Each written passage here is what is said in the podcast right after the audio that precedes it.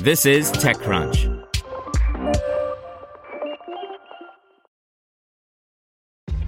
This episode is brought to you by ShipStation. You know, some things take a lot of work, like sending little robots to far off distant planets. And just as that's challenging, so too is running a successful e commerce business, especially when there's so much to do. So I want to introduce you all to ShipStation.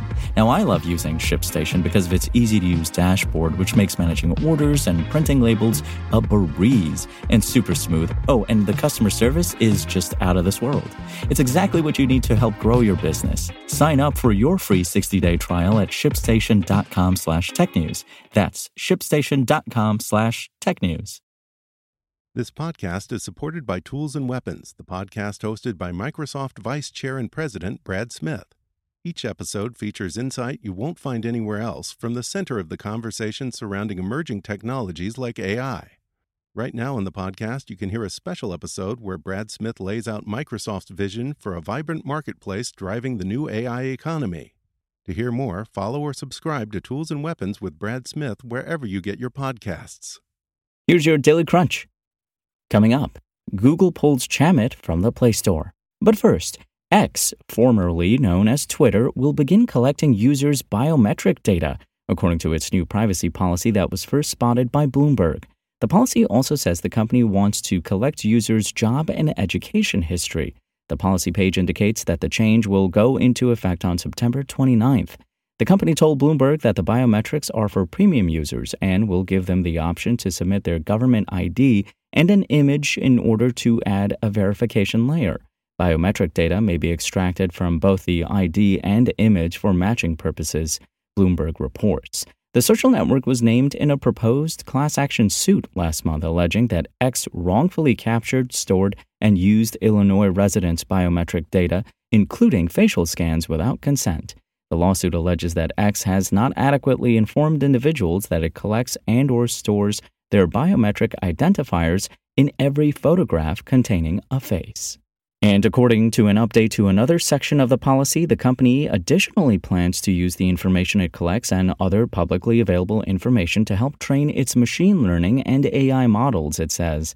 The change was noticed by Stack Diary. Specifically, the X policy change is found in Section 2.1 and reads as follows We may use the information we collect and publicly available information to help train our machine learning or artificial intelligence models for the purposes outlined in this policy. Elon Musk essentially confirmed the privacy policy change, responding to a post on X to clarify that the plan is to use just public data, no DMs or anything private. And Google has removed popular but controversial live video chat app Chamet from the Play Store. The company confirmed the move to TechCrunch, saying that the app violated its user generated content policy. The company didn't provide a statement but pointed to its policy. The app was pulled from the Play Store sometime last month. Centered around live video streaming, Chamet provided an option to users to privately call the host of a stream with a payment. A report from the Economic Times suggests Chamet and other apps had many women streamers who were dancing to songs or just talking about their lives, which made them popular. Apart from video calls, users could also send gifts to these streamers through in app payments. Chamet was on the top charts in several Play Store categories as a top grossing app. Let's hear what's happening in the world of startups.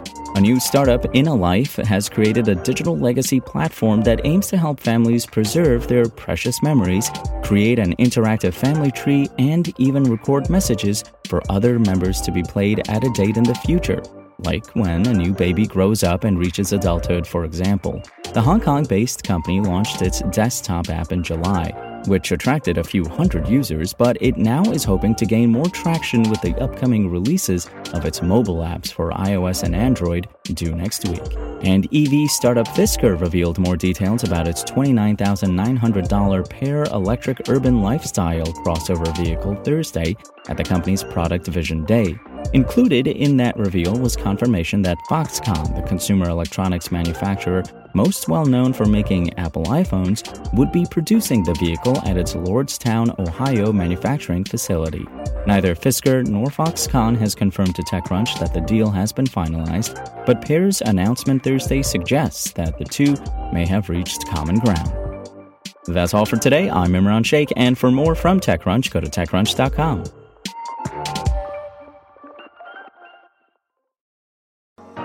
To hear everything you need to know about the week's top stories in tech from the people who wrote them, check out the TechCrunch podcast, hosted by me, TechCrunch managing editor Darrell Etherington. Each week, we go in depth on two or three of the week's top stories from in and around the startup ecosystem. And I'll be joined by the TechCrunch experts who covered them. They tell us why the news is so important and what they think matters most to you, our listeners, whether you're just interested in tech or that's where you make your living.